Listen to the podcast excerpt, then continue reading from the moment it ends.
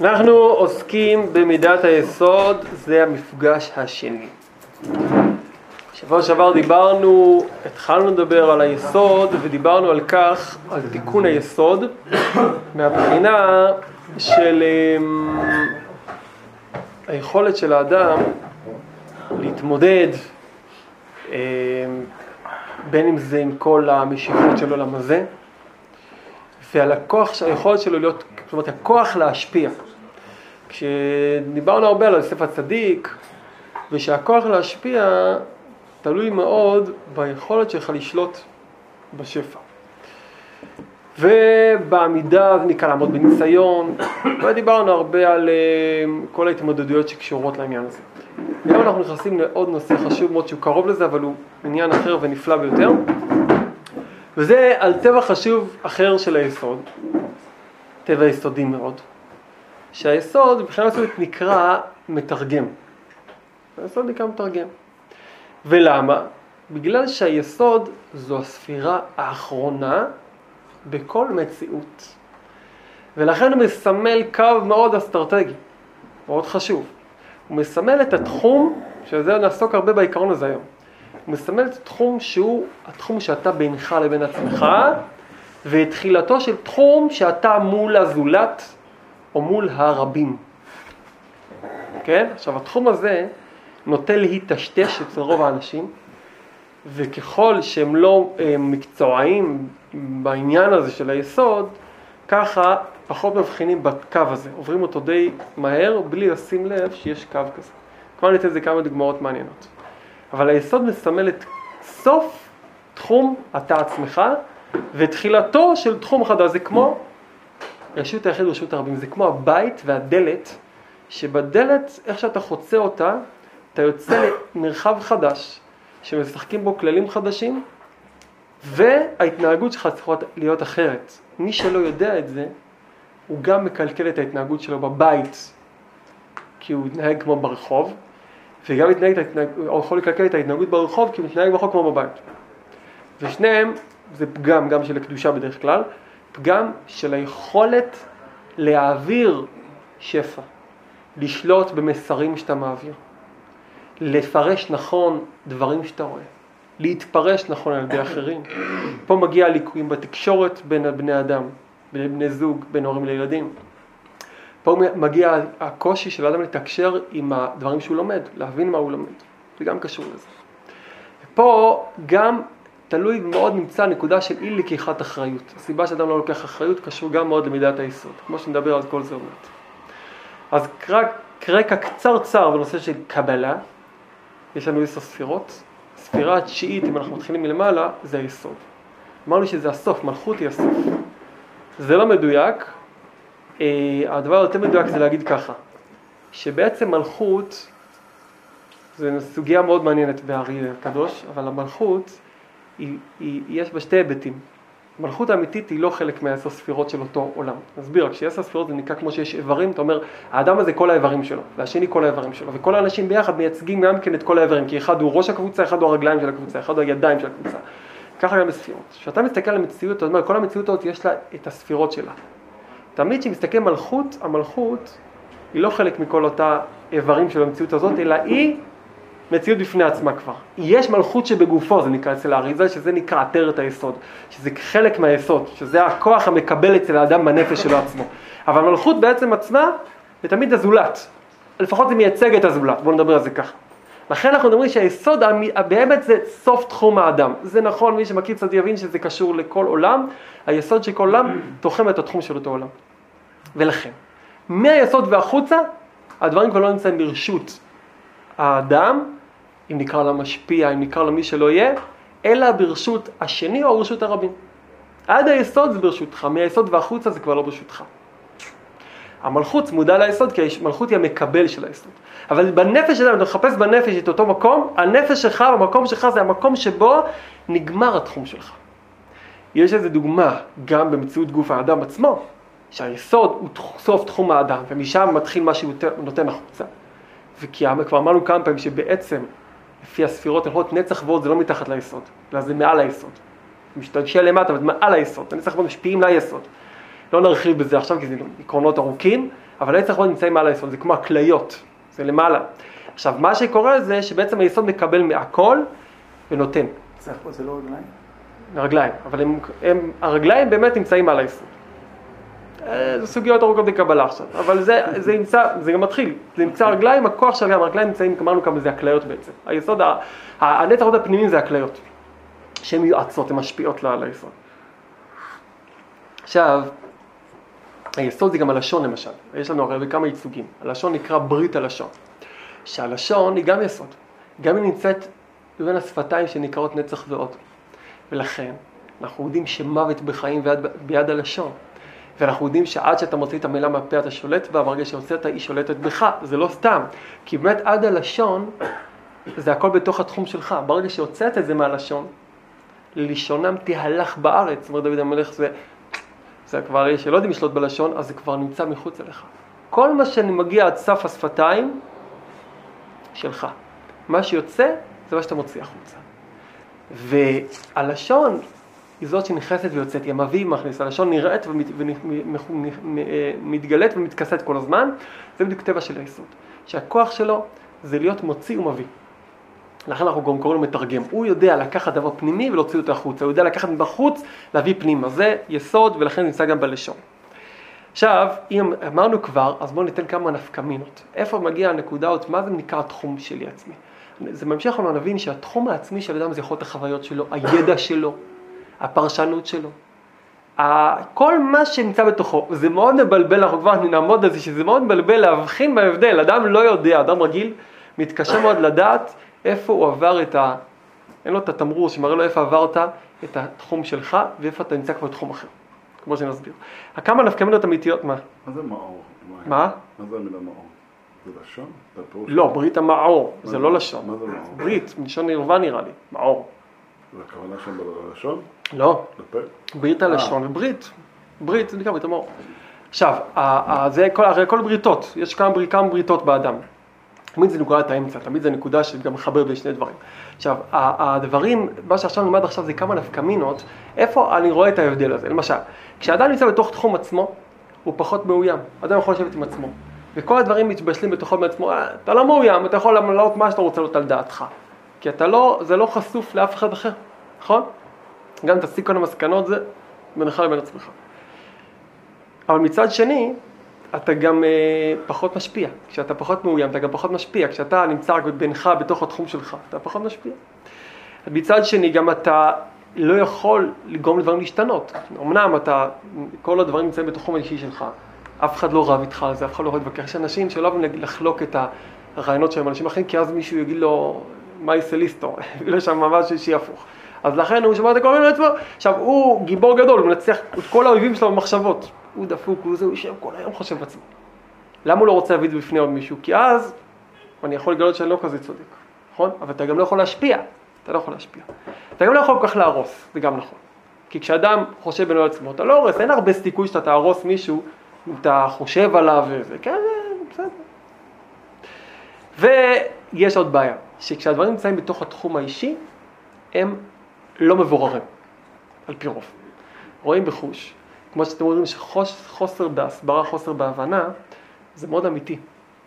כי אדם הרבה פעמים משוחד מעצמו שהוא מבין משהו. ולמה? כי זה כמו שאתה אומר, תשמע, בתוך המידע שיש אצלי במחשב, יש תשובה לשאלה שלך. השני בתוך עצמי, עם כל המידע שיש לי, יש לי תשובה, זה כאלה, יש מבחנים. אז מי שלא יודע את התשובה, אומר הרבה הרבה דברים, הוא מקווה שהבוחן, כזה גאון, הוא יזהה בתוך הדברים את ה... הרי יש שם את התשובה בפנים. אז אם הוא בוחן מספיק טוב, אומר, תפסיק לבלבל בשכל, תן לי תשובה, אל תקטול לי פה, אל תמרח אותי עם כל השיטות וכל הדעות. יש אומרים, יש אומרים, תגיד לי מה ההלכה, לא מה יש אומרים, כן? זה עצה של למסך, לבלבל את האויב. ככה אדם עושה הכל מעצמו. למה אדם חושב שהוא יודע כל דברים, ואחר כך תשאל, אתה יודע? תגלה שהוא לא יודע. כי אדם סבור שהוא יודע בגלל שיש לו את כל המידע בתוכו. אז הוא חושב שהוא יודע, אבל בעצם אתה לא יודע להניח אצבע, אתה לא יודע. שאל הרבה פעמים אדם, וכבר נראה כמה מבחנים שאדם יכול לעשות לעצמו, הרבה תחומים, הוא אומר, אני יודע, זה בערך, שנייה, תעצור, מה אתה יודע על זה? בוא נשמע. מה אתה יודע? בוא תספר. אה, באופן כללי, אני... למה אתה חושב שאתה יודע? למה אני חושב שאני יודע? למה אני חושב שאני יודע? הרי רוב הזמן אנחנו לא יודעים. ולא איך שאני אכנס לזה, יש המון דברים שנראה לי שאנחנו יודעים ואנחנו בעצם לא יודעים. אתה, הדוגמה הכי פשוטה בעולם, סתם, זה לא כל כך קשור, סתם דוגמה, כשאתה מסתכל, הולך ברחוב, אתה רואה פועל עובד על הבניין, אני אשאל אותך, תגיד, אתה יודע איך הפועל הזה, אתה, אתה יודע מה הוא עושה שם, אתה יודע איך הוא מרגיש? בטח, איפה אתה יודע? כנראה אותו כל יום שעומד על הפיגום, פעם עמדת על פיגום, עבדת, אתה לא יודע. אתה כל הזמן חושב שאתה יודע כי ראית, אבל אם אתה נוסע לשאול שאלה פשוטה, איך זה מרגיש, ומה הוא חושב, אתה לא יודע. רוב הדברים אנחנו לא יודעים, וזה מדהים, מי שיעשה את התרגיל לעצמו, יראה שאת רוב הדברים הוא לא יודע. הוא חושב שהוא יודע איך דבר נראה, ובעצם לא יודע, כי אף אחד היה בפנים. לא נרחיב בזה עכשיו. אבל הבעיה הכי גדולה שיש מידע לא מבורר. האדם מלא במידע לא מבורר, והסיבה שלא מבורר כי אף פעם לא היית צריך להוציא את זה החוצה. ואתה מכיר טוב מאוד שכשאתה צריך להרצות על זה, אתה לומד את זה. למה? כי אם אני צריך להוציא את זה החוצה, אז זה לא כזה פשוט. כי פתאום אני יודע שאין לי את זה. נכון? אז ברגע שזה יוצא לתחום השני.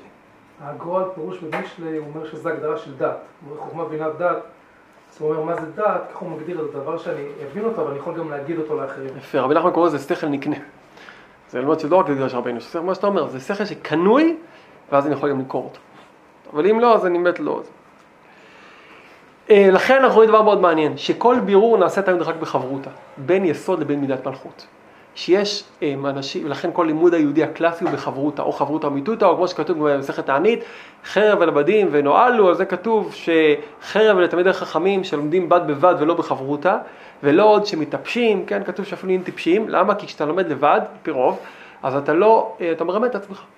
כשאתה בחברותא הוא מקשה עליך, כמו ריש לקיש רבי יוחנן, שאומר אוי, או חברותא או מיתותא, כי אם אני, אין לי מי שיקשה עליי אז אני לא יכול לברר, אז עדיף כבר למות, כי העולם הזה נברא לבירורים. זאת אומרת, הדרך הכי טובה לברר דבר, זה לקחת את הנושא להיות עם חברותא. למה יש איזה הסבר מאוד, מאוד אה, נפלא? תמיד כשאתה אה, רוצה לברר דבר, צריך, אז זה נראה לברר דבר מתוך דבר. או אסור מותר, כשר עם פסול, או נכון מלא נכון, כן? או ימין משמאל. כשאתה נמצא עצמך, אתה צריך לייצג גם את זה ואת זה, זה כמו לשחק שחמט עם עצמך. קצת הפעם. צד השני של השולחן, תחזור לצד הזה של השולחן, תחזור לצד השני של השולחן, כן? אתה קופץ בין הכיסאות. משחק שחמט עם עצמך. שסובב את הלוח. או לסובב את הלוח, זה אותו דבר. אבל כשאתה רוצה לשחק במשחק אמיתי, תחפש יריב אמיתי, כן?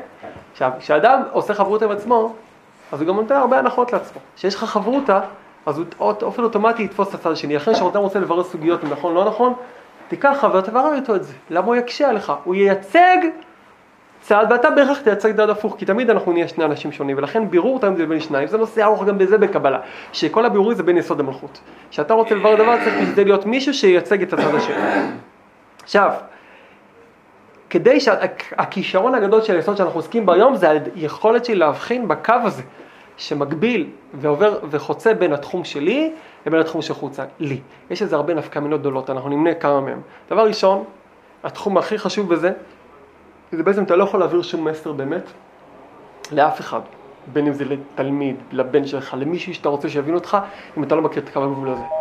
וגם, הבעיה הכי גדולה שכולנו מכירים, זה הפרשנות התוך עצמית, שאדם מפרש דברים מיני הווה. מכירים את זה? הוא ראה איזה אירוע, הוא שמע משהו, הוא, ואז הוא מגיע למסקנות מרחקות לכת. למה? כי הוא בתוכו לבין עצמו, הרי רוב המריבות מתחילות בזה שאדם יושב עם עצמו ומגיע למסקנה. ביום שלישי הוא לא ענה לטלפון. למחרת הוא ניתק מתי שהתקשרתי. ואחר כך ראיתי אותו מתלחש עם ההוא ששונא אותי. ואחר כך זה עכשיו, יש לך פרופיל. הוא זה שבא לגנוב לי את העבודה. הוא מתעב אותי, ואני גם יודע למה. כי זה מתחיל כבר לפני. וזה, ואני כבר יודע. עכשיו, עכשיו, בסוף הדבר זה מייתר את הצורך לבוא לגשת אליו בכלל. למה אני צריך לדבר איתו? אני ברור לי הרי. הרי זה קשה יש בצהריים. רגע, יש לך משהו יותר טוב להציע לי? פרשנות יותר נכונה? אל תביא לי עכשיו פרשנות הזויות. זה פרשנות אמיתית, יושבת על... עכשיו, זה אנחנו נראה, כבר נראה איך מטפלים בסוג של כזה פרשנות, אבל זה נקרא שאתה שוחה בתוך התחום של עצמך ולא יצאת החוצה. כי אם למשל לצורך הדוגמה היית הולך לדבר אפילו עם חבר, ברור שהיית מקבל מידע אחר קצת. כי הרי אתה מדבר על דברים שקורים ברשות הרבים, אצל מישהו אחר.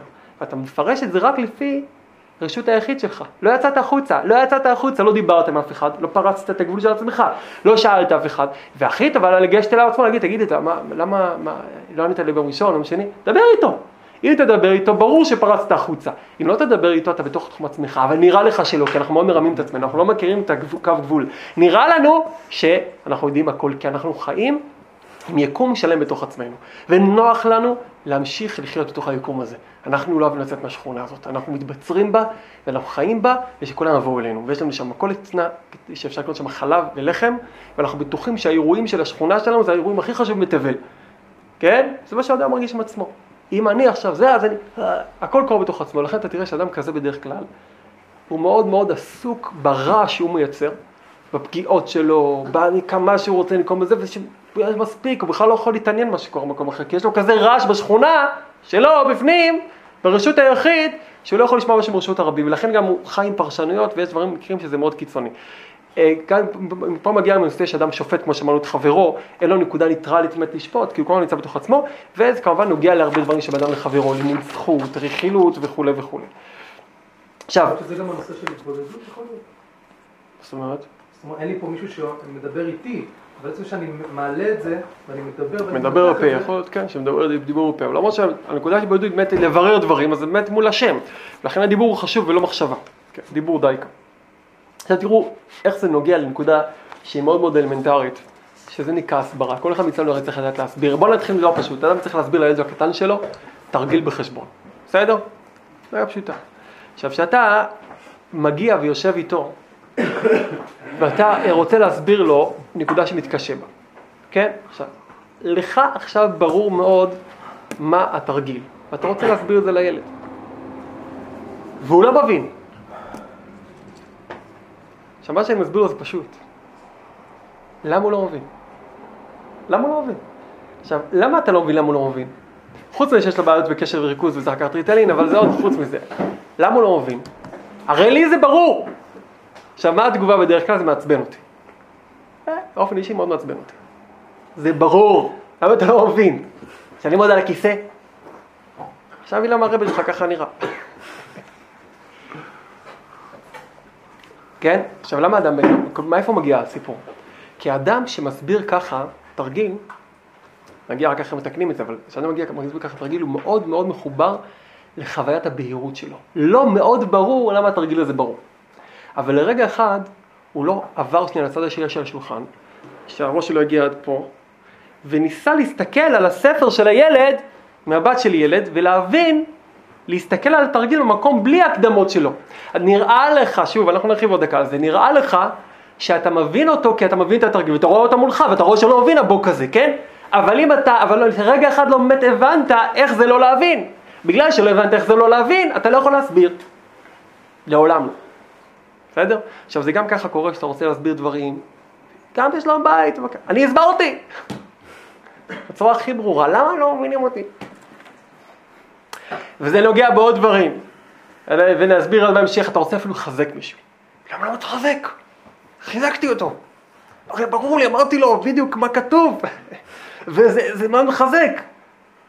כנראה שחסר לך, באמת, באמת, באמת, לא חסר לך בהבנה כלום. הבעיה שלך שאתה מבין מאוד טוב, זו הבעיה הגדולה שלך, זה גונב לך את תשומת הלב של לשים לב איך זה לא להבין, ולכן אתה לעולם לא יכול לתקשר, כי אתה לא מבחין בגבול שלך, אתה חי כל הזמן בתוך החוויה האישית שלך, ואתה כל הזמן נשען על הידע שלך, על הזיכרון שלך, על ההקדמות שיש לך בראש, ובתוך כל התפאורה הזאת הכל ברור.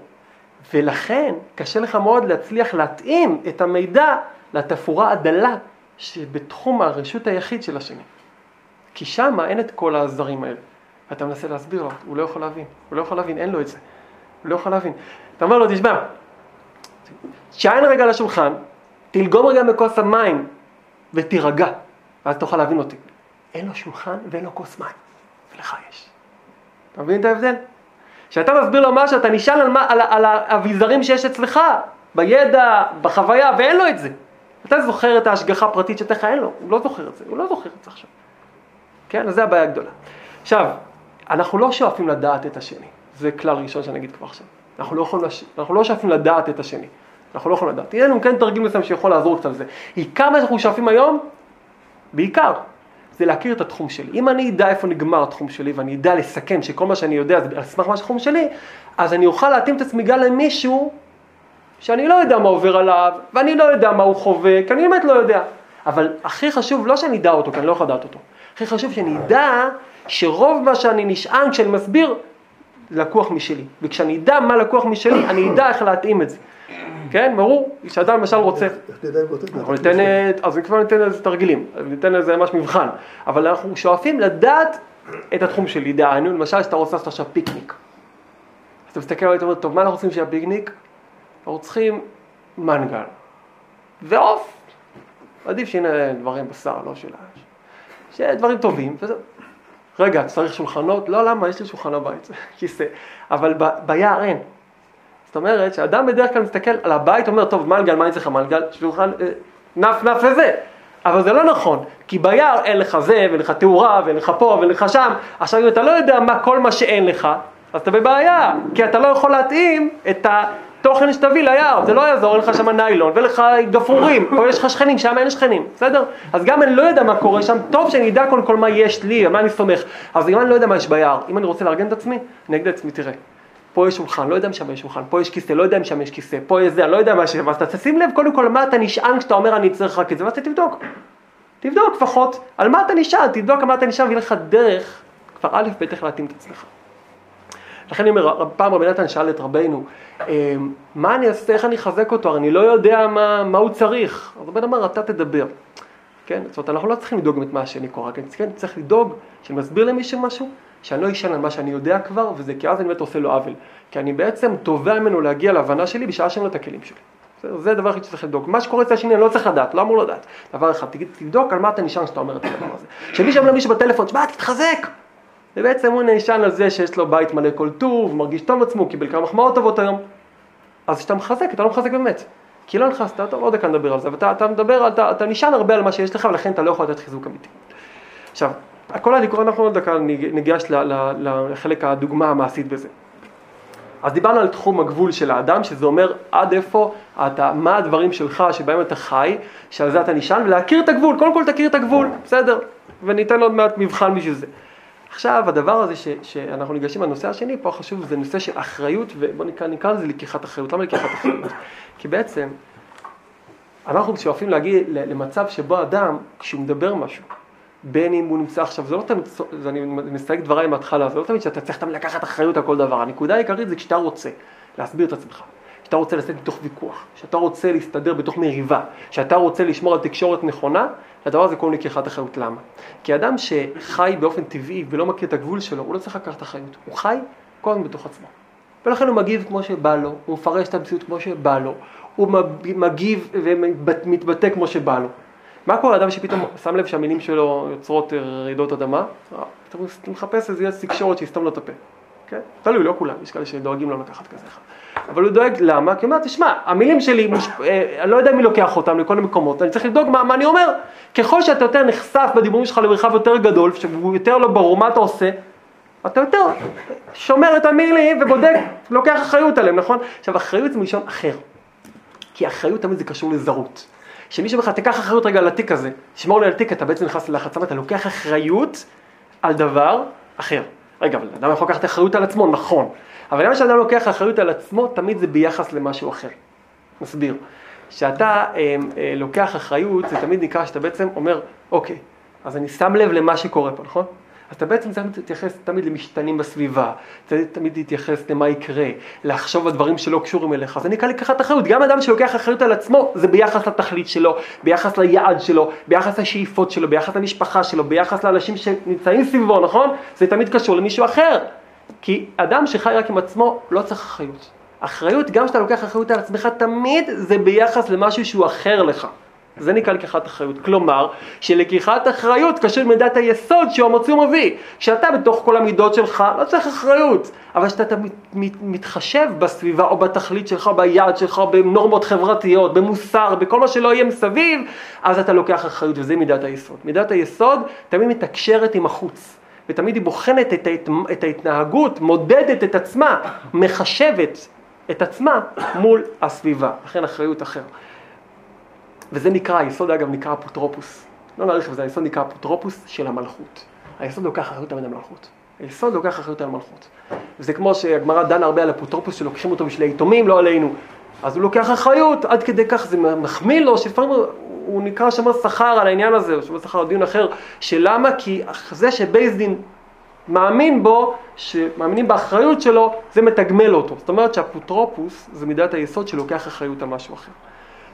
אז בעצם, אם אנחנו עכשיו מדברים, נעתיק את זה לנושא של לקחת, לדבר ולתקשר נכון, לקיחת אחריות זה התפקיד, זה המידה של המשפיע. המשפיע אמיתי לוקח אחריות על הדבר שהוא משפיע ביחס לכלי אחר. אחריות זה נקרא ללוות את התוכן הפנימי שלך. משפיע אמיתי זה אחד שמלווה את התוכן, אומר איך הדבר הזה ישמע באוזניים של מישהו אחר.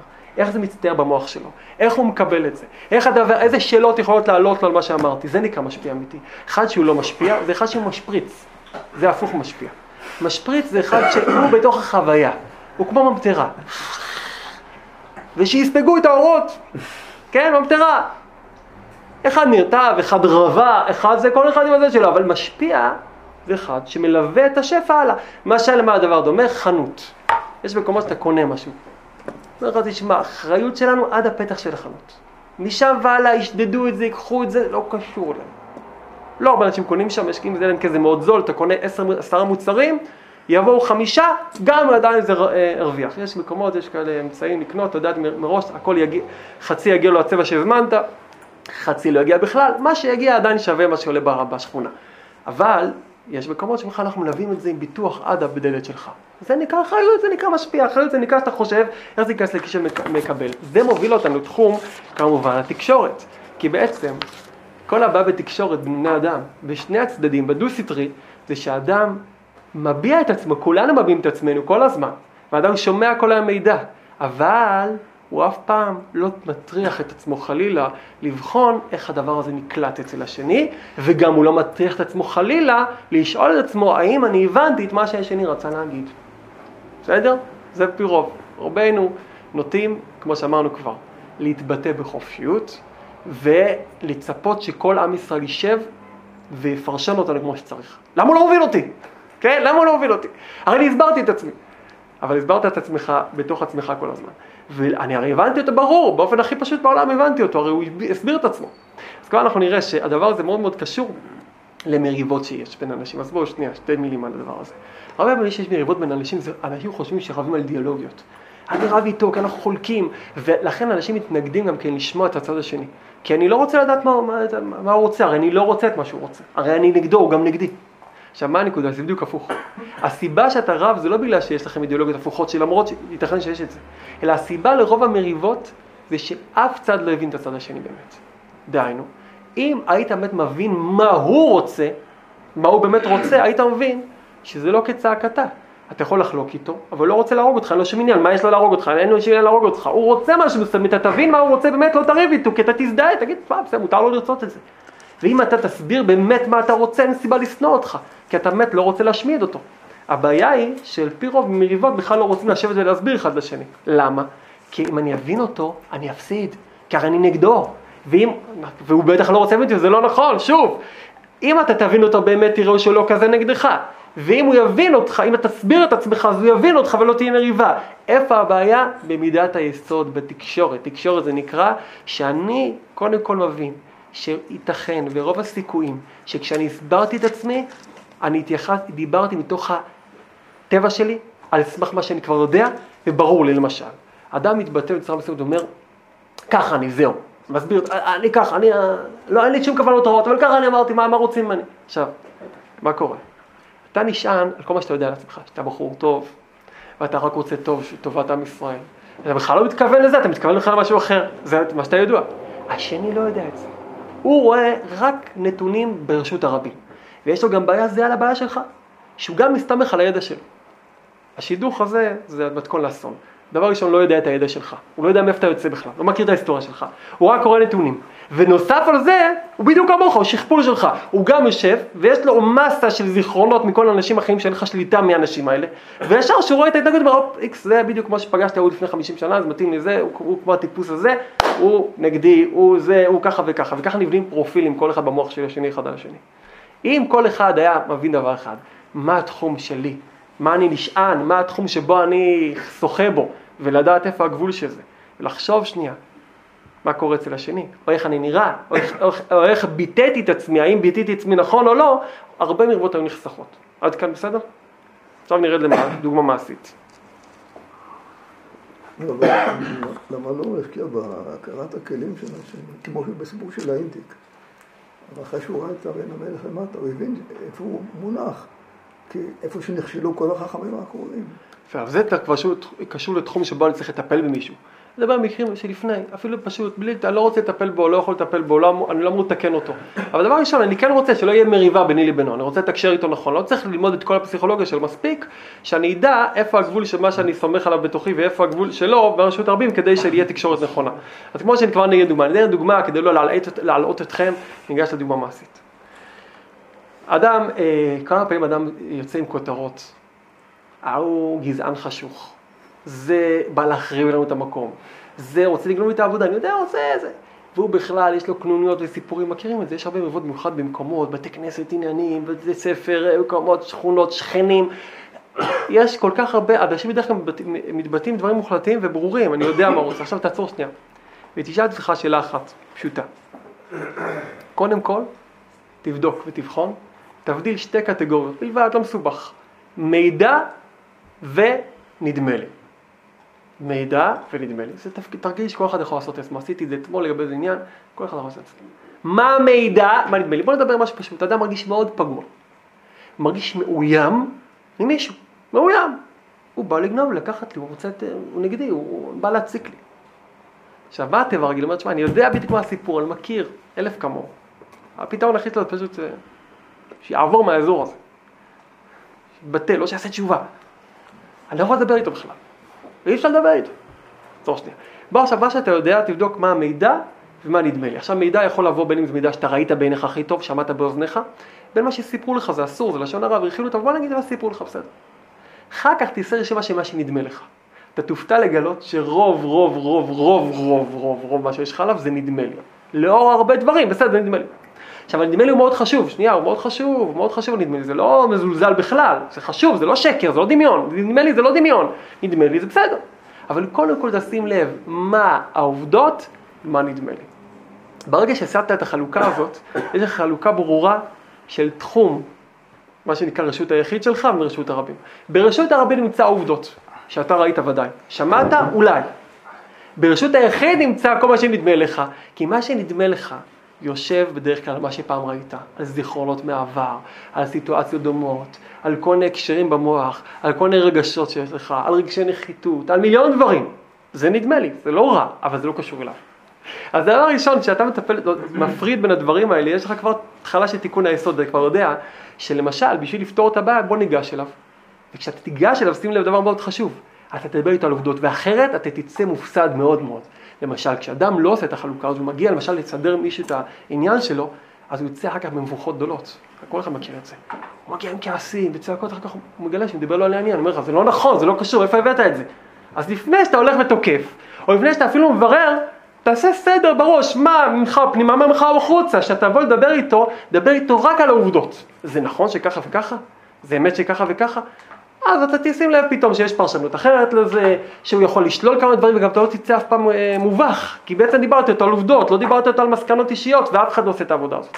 רוב האנשים בדרך כלל נוסעים באופן חופשי בין רשות היחיד לרשות הרבים, וזה הכל מתחם לך, זה כמו ילדים שרוצים לספר לך סיפור חוויה מהכיתה, הוא מספר לך לילד, הוא לא טורח להסביר לך שזה ילד מכיתה ב', זה ילד מכיתה א', הכל עיסה אחת, אתה מכיר אותו, בטח, מה, אתה לא היית איתו? כי הילד לא יודע להבחין. אצל הילד, כאילו אתה איתו כל הזמן, זה כמו איזה עין כזאת שמלווה אותו לכל מקום. מספר לך, מדבר בשמות הפרטיים של הילדים, מאיפה אני יודע, למען השם, כל המשפחות האלה, איפה אני יודע בדיוק מאיזה מהחברים שלך, שנייה, תסביר לי, מה מדובר, מתי זה, לפני הצהר, מחר הצהריים. לא, הילד לא קולט את זה, גם אנחנו לא קולטים את זה, בדברים אחרים. אתה לא קולט שיש דברים שבכלל אתה נסעת חופשיות, רשות היחיד, רשות הרבים, שנייה תעצור, יש את החלק הפרטי שלך, יש את החלק בחוץ, תפריט, תפריט, תפריט. זה לגבי איך אני רוצה להבין את השני. המבחן השני זה איך אני רוצה להבין, להיות מובן בחוץ. אדם משתגע לפעמים, למה לא מבינים אותי? בין אם זה בשלום בית, תקשורת בתוך הבית, בין אם זה בין חברים. תשאל את עצמך, מה, כן, מה, קודם כל תתחיל מזה, מה אני, מה אני, מה אמרתי בעצם? מה אמרתי בעצם? מה אמרתי? אתה תגלה, אם לפנות, אם לא תעשה את המבחן, אתה, מן הסתם תגיד, מה זאת אומרת, אמרתי שזה מאוד כואב שזה מאוד אכפת לי. האם זה מה שאמרתי? לא. אדם אומר, מה, זה ברור שאני לא אוהב את הדבר הזה, זה ברור שאני לא אוהב את ההתנהגות הזאת, זה ברור שזה מאוד אכפת לי, בוא, מי אמר שזה ברור? מה שברור שאתה מאוד כועס, אתה מאוד עצבני ושאתה עומד, אתה לא מוכן לוותר על העמדות שלך, זה מה שברור לשני. כי זה מה שהוא ראה, הוא ראה התנהגות אגרסיבית, הוא ראה שאתה כעסת, הוא ראה ש... לא הסברת שזה אכפת לך בגלל XY, לא הסברת שזה חשוב לך בגלל זה וזה, למה לא הסברת? כי אתה נשען, לא בגלל שאתה לא בסדר, בגלל שנשענת על הידע שיש לך בתוך הראש, ברור שזה, מה, אני צריך להסביר כל דבר? כן. כי ברשות הרבים, השני קולט רק מה שיש בחוץ בוויטרינה שלך, בחלון ראווה שלך. מה שמת בחלון הראווה? תשאל שאלה פשוטה, מה הצבתי שם? אתה צריך תמיד להוריד את זה לדברים מעשיים. מה אמרתי? איך הגבתי? מה עשיתי? לא מה נדמה לי, מה חשבתי, מה זכרתי, מה אני רגיל לעשות תמיד, כי הוא לא, אתה, הוא לא רגיל, לא איתך בכל מקום.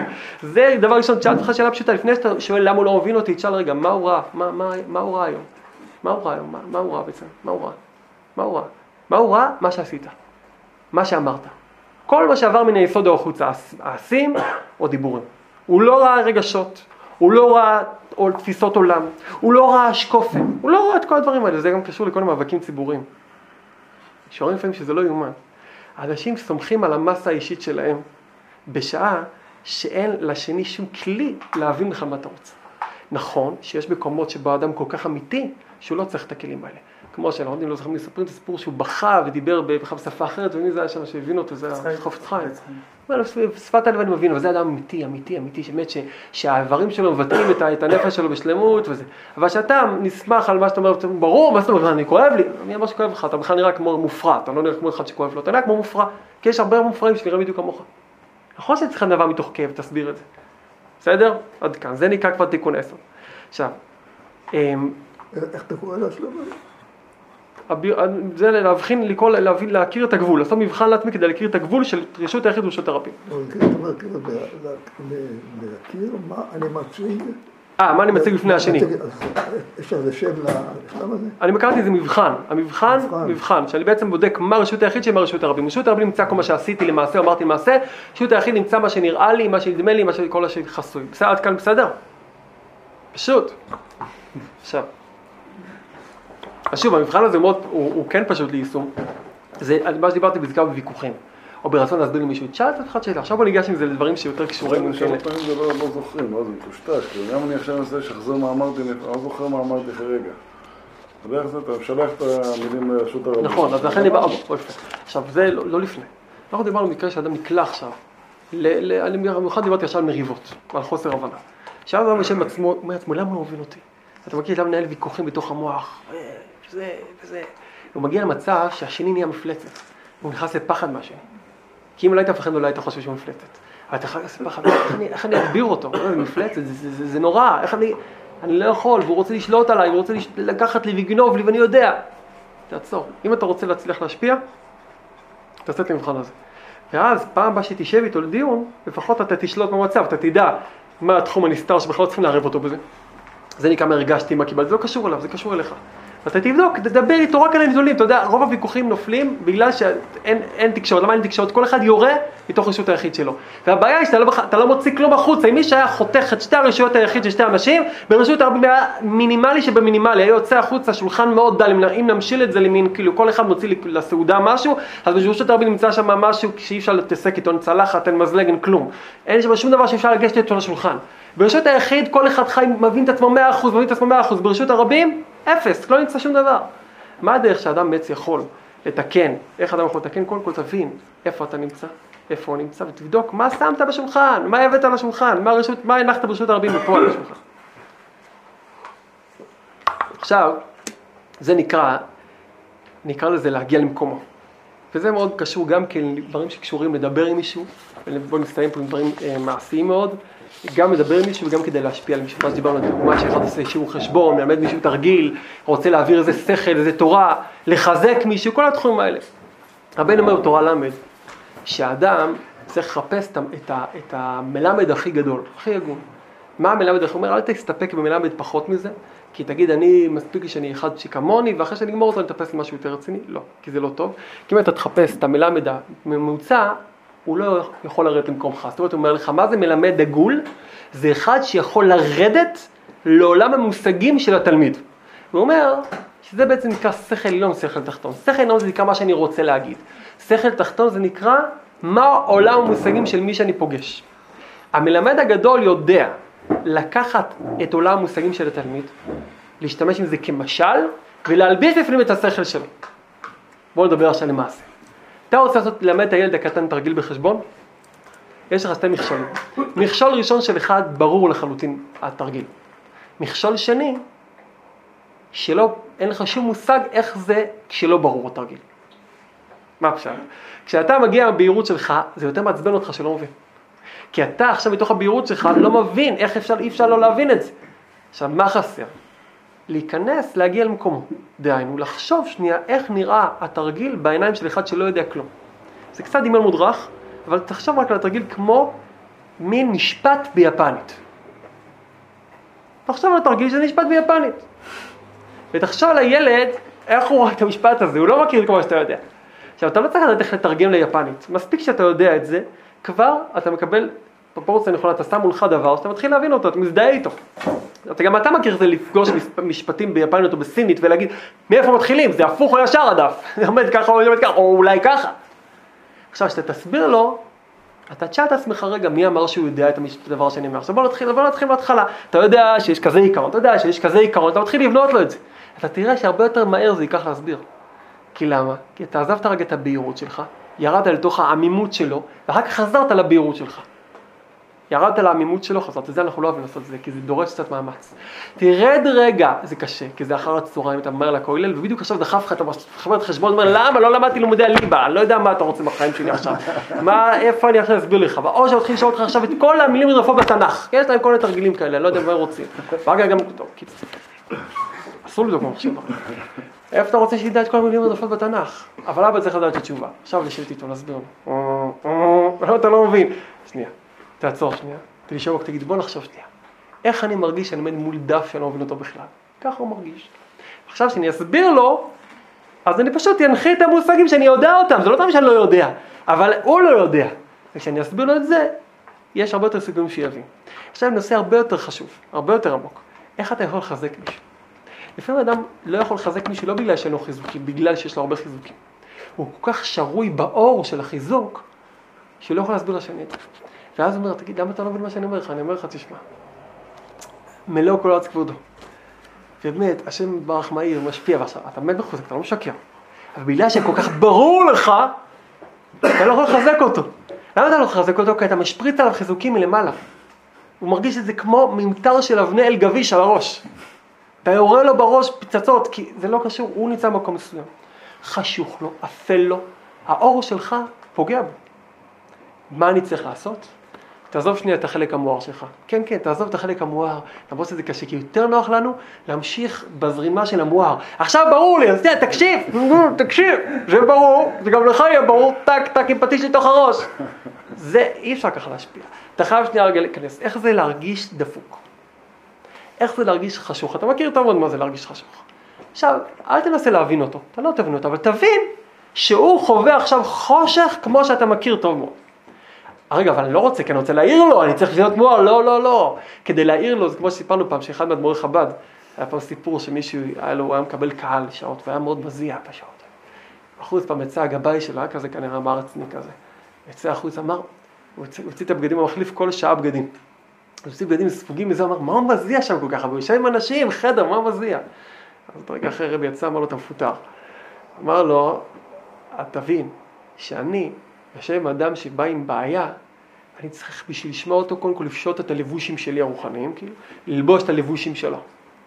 אחר כך, כדי לעזור לו, אני צריך לצאת מהלבושים שלו, לחזור ללבושים שלי. אז אני בשם מקבל 20 איש, 10 אנשים צריכים ללבוש, זה לבוש, אתה מבין איך אני מזיע. עכשיו זה באמת, זה באמת דוגמה. כשאתה רוצה לעזור למי שלא מספיק שאתה מואר, אתה קודם כל צריך להיכנס למצב שאתה מרגיש קצת לפחות. איך זה להרגיש חשוך? אתה יכול, זה קצת דימוי מודרך, תחשוב שנייה איך הרגשת, פעם אחרונה שהרגשת חשוב וסגור ואטום. עכשיו נכון שאתה לא מבין למה הוא מרגיש ככה, כי אתה מכיר אותו מבחוץ, מה, הכל טוב אצלו, אתה לא מכיר אותו בכלל, כי אתה לא יודע איך הוא חווה את זה. אז להגיע למקומו זה נקרא, לא שאני יודע מה הוא, לא מתיימר לדעת מה הוא, אבל קודם כל אני עוזב את רשות היחיד, צא מהמקום מואר שלך, דרך מידת היסוד תכיר, צא החוצה מהדלת של מידת היסוד, צא החוצה מהחוויה שלך, צא, צא מהחוויה. ואחרי שתצא מהחוויה, תרגיש מה זה נקרא להיות במדבר. בלי הרגשה טובה מהבוקר, בלי הרגשה טובה לקראת הצהריים, בלי זה שיש לך כל כך הרבה דברים שאתה מרגיש מבסוט עכשיו. תנקה, תנקה את כל זה. עכשיו, אתה מרגיש את זה? יופי, מספיק. עכשיו, תביא את החיזוקים שלך. אתה תביא, תביא את החיזוקים, אבל אחרי שאתה נמצא באותו מקום. כי אז החיזוק יתחבר, יש פה, זה נקרא לפרש נכון, זה נקרא לתרגם נכון את האור. אחרת אתה מנחית את האור מלמעלה ואין שום אפשרות להוריד את זה למטה. המכשול הכי גדול שנראה לי שאני מכיר אותו, זה ילד שלי, אתה לא מכיר אותו. מה זאת אומרת, אנחנו חיים ביחד באותו בית הרבה שנים, אתה לא מכיר. אתה חי שנים ואתה לא מכיר את הבית מהזווית הזאת. אתה רואה אותו, אלף פעמים עושה את אותה פעולה, אתה לא יודע איך זה לעשות את הפעולה. אם זה בבית, אתה לא יודע איך זה להחליף טיטול, אתה כן יודע, נכון, כולנו מחליפים טיטולים, בסדר. אתה לא יודע איך כל ההרכב הזה, שאת, באמת, אדם לא יודע מה זה לו את כל היום בבית בלי לצאת לכולל וללמוד כל מיני דברים חכמים וזה, כן. רגע, מה, למדנו בגמרא שהדבר הכי חשוב זה שהאישה נמצאת בבית, עקרת הבית, לא מבינה את זה? כן, אם היא הייתה לומדת כמוך גמרא, פוגשת חברים וזה, אז היא הייתה מבינה את זה. אבל כיוון שהיא נמצאת רק בבית, דוגמה, אז היא לא מבינה את זה. אז זה לא יעזור שתגיד לך למדנו, זה לא יעזור כלום. קודם כל תחשוב איך להיות כל היום כלוא בתוך הבית. למרות שזה אישה זה אחר, בסדר, אבל תחשוב שנייה. ואז תביא את האור אחר כך, תביא, תביא את האמת של הגמרא ותביא את האמת של מה שכתוב, אבל רק אחרי שאתה נמצא שם. זה קשה להיות שם. ואותו דבר, גם אישה על בעלה צריכה לעשות אותו עבודה, בדיוק אותו דבר, תחשבי, איך זה לפרנס, תחשבי, נכון, כולם צריכים לעשות אותו עבודה. ואותו דבר שאתה רוצה לחזק, לחזק חבר. אני יודע מה עובר עליך, אתה לא יודע מה עובר עליו. עד שתגיע למקומו. זה כן משהו, להגיע למקומו. מה זה להגיע למקומו? אתה לא יכול לדעת במקומו, אבל אתה יכול לצאת ממקומך, זה כן. להגיע למקומו אני לא יכול. לצאת ממקומך אתה יכול. אז קודם כל צא החוצה. כשאתה בחוץ, יפה. תחזור שנייה פנימה, עכשיו תביא את הדיבורים שלך. בסדר? זה נקרא לתאם. זה תיקון היסוד במידה של להשפיע על אנשים, ולעזור ולהעיר, רק כך. רק כשאתה יכול להכיר את הגבולות של עצמך, וככה גם מגיע כושר ההסברה של האדם. למה אדם לא, לא, לא יכול להסביר? כי הוא מסונבר מהחוויה שלו. רק כשאתה אומר לעצמך שנייה, החוויה שלי קשורה רק למה שאני יודע. אף אחד לא יודע בחוץ כלום. ואם נחזור רק שחזר לזכור לגבי מריבות, לגבי תקשורת נכונה, אז אמרנו מה הדוגמה הטובה לתקשורת נכונה. כשאתה רוצה לתקשר מישהו נכון, שאלת אצלך שתי שאלות. דבר ראשון, מה אני יודע עליו? ואז אתה תחלק, תגיד, אני יודע כך וכך. כל השאר נדמה לי. נדמה לי זה חשוב, אבל זה קשור אליי, לא קשור אליי. מה הוא יודע עליי? מה שעשיתי. מה שאני חושב זה חשוב, אבל זה לא קשור אליו. עכשיו תתחיל לתקן. הדבר הבא, אפשר לעשות את זה אפילו יותר פשוטה. כשאתה מדבר איתו, תשאל אותו, טיפוס, מה הבנת מה שאמרתי? ואז תגיד לי שהוא לא הבין בכלל מה שרציתי שהוא. שנייה, אז לא הבנת נכון, לא באשמתך, באשמתי, לא הסברתי, אני אסביר עוד פעם. זה, זה המפתח להרבה דברים שפותרים אדם בעיות, וגם בתקשורת פשוטה, כשאתה רוצה להעביר למישהו, אתה רוצה להסביר, רוב האנשים לא טורחים לעשות את זה.